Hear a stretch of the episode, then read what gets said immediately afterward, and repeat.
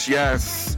You are tuned in to the Rage Podcast with me, your host, H Soul Man. In case you missed the first part of this series, our interview with the indomitable Saira Rao, then please go back and listen to it. But for those of you that caught that pure fire, we're going to drop part two today on the Rage Podcast. It's going down. And just so that we're getting everyone up to speed, this is the second interview by Saira Rao in a three part series called Caucasity, where we are looking at the complicity and fragility of white women and its impact on our social movements and society overall. That's the theme. So the theme itself is already pure fire. And then we have a lineup of guests that just do a phenomenal job at breaking down both their journeys into understanding and wrapping their heads around caucasity and realizations and analysis that they've arrived at from going through that journey. So I'm not going to speak too much because this is part two. I want to hop right into our guest, Saira Rao, continuing to break down her journey and her analysis of caucasity. You're tuned in to the Rage Podcast. Let's get this work.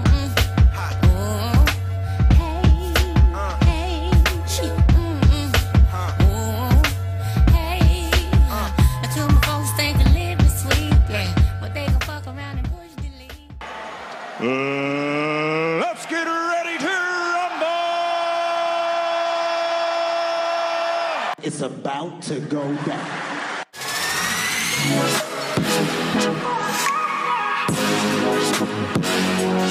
I, I'm, I'm speaking with Saira Rao right now, who uh, ran for Congress here in Denver, Colorado.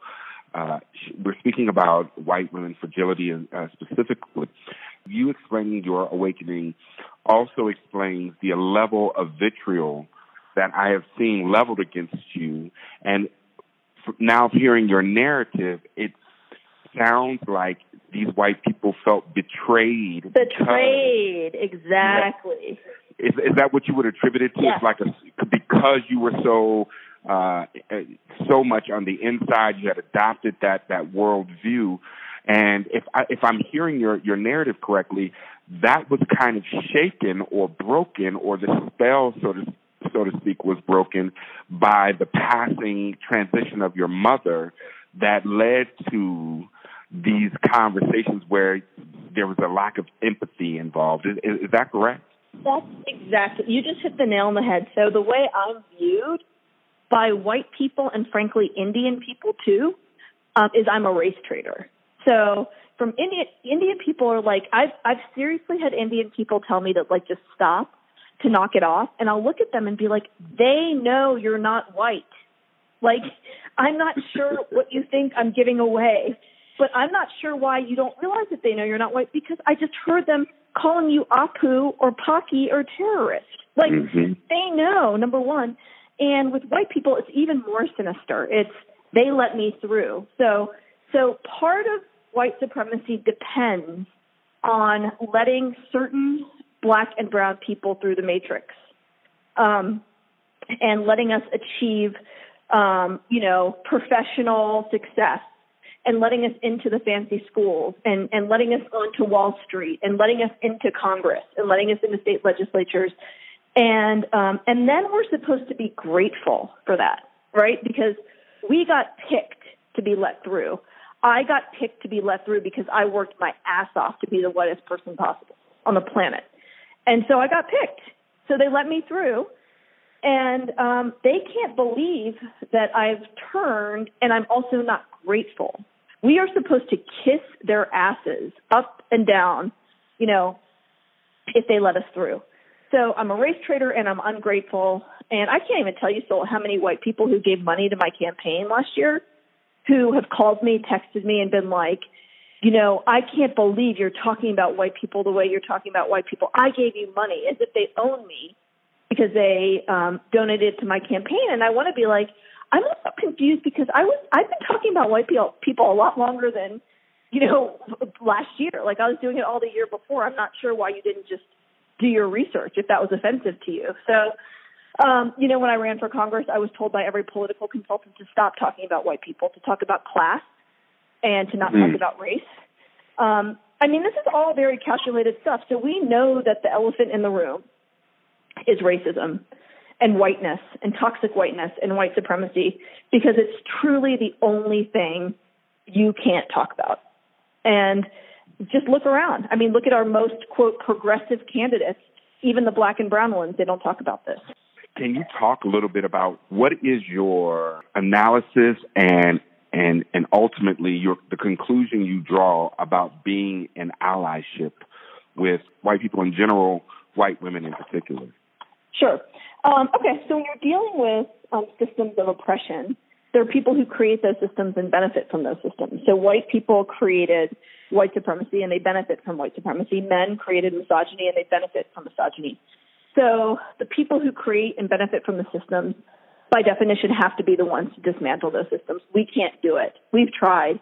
Women have tried to dismantle misogyny for a long time, and um, you know, brown and black people have tried to dismantle white supremacy, and and it doesn't work that way. So I I thought, I sincerely thought, for two years that white people, specifically white women, could actually choose gender over whiteness and if they were to ever do that, we would actually overthrow the patriarchy because we'd have the numbers. Um, instead, they always choose whiteness. So where am I with allyship? I don't believe in it. I mean, um, by and large, with very, very important exceptions. Um, I'm starting a nonprofit that I'm not going to go into the details of it right now, but um, there's a white woman who has been extremely supportive in, in every single possible way, and it's been very difficult for her. Uh, considering some of the stuff that I've written about and said.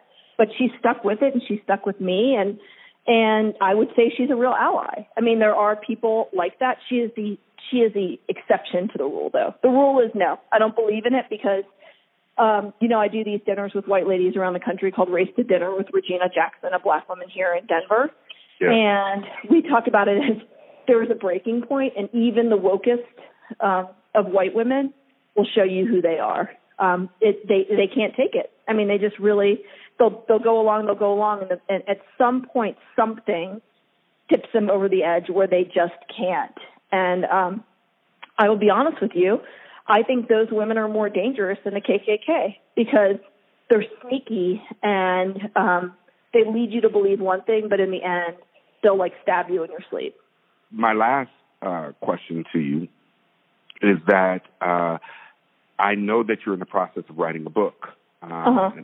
and you, you, you announced that. I I have no doubt that it's probably in the same vein of what it is that we're talking about.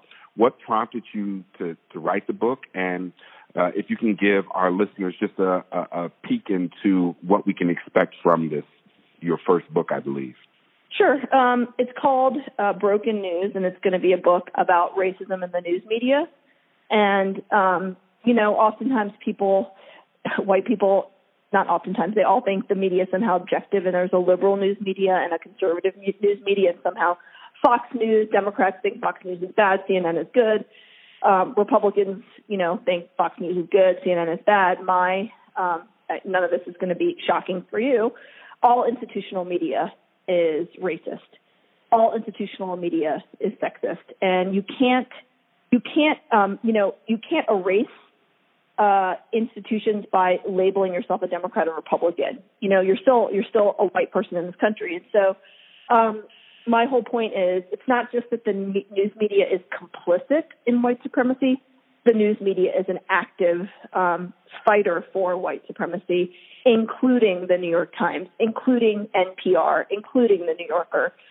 Um, so that's what it's going to be about is is exhibiting how that actually plays out and what it's like to be mostly like being on the receiving end of that. So being a person of color um how that how does that show up? We're erased number one right? So um we don't exist so we are barely covered and specifically our trauma is never covered. So we're erased and when we are covered we're stereotyped. And so when you erase people and you stereotype people, you really uh, make it a lot easier to commit violence against those people because we're, we do not exist, and and if and when we do exist, we're caricatures. That's brilliant. I have one last question. The name sure. of this, uh, the name of this podcast is Rage, right, which deals with righteous anger, and so my last question to, would be to you: What is it that you have and hold and encourage for yourself and others righteous rage around? I, you know, that's a really great question because we have criminalized anger for anyone who's not white. Um, we've criminalized anger, frankly, for anyone who's not a white man. So white women are with rage, but they internalize it and they hate when they see black and brown women actually externalize their rage because it makes them feel like, oh my God, I want that, but I'm not allowed to do that. Um, so I think just like with grief, you know, you and I were talking about that. You've got to you've got to go through it to get through it, and you can't get to the other side until you allow yourself the full breadth of emotions. And I think, how can you not be angry about the police killing black children and people? How can you not be angry about white people calling the cops on black people for sitting and standing and breathing? How can you not be angry for the cops and, and random people killing, you know, dark skinned South Asians and, and Middle Eastern people because they think that they're terrorists. I don't know how you can't be angry about that.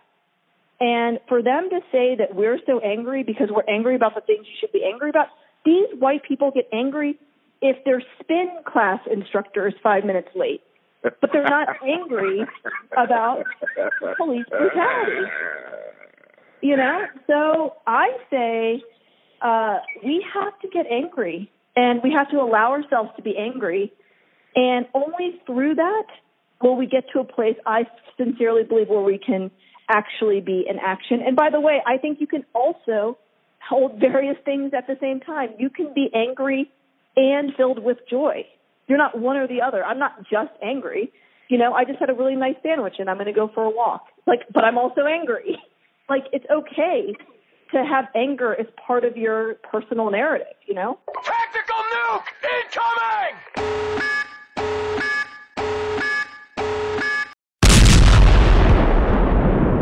You are now listening to the Rage Podcast with your host, H Soul.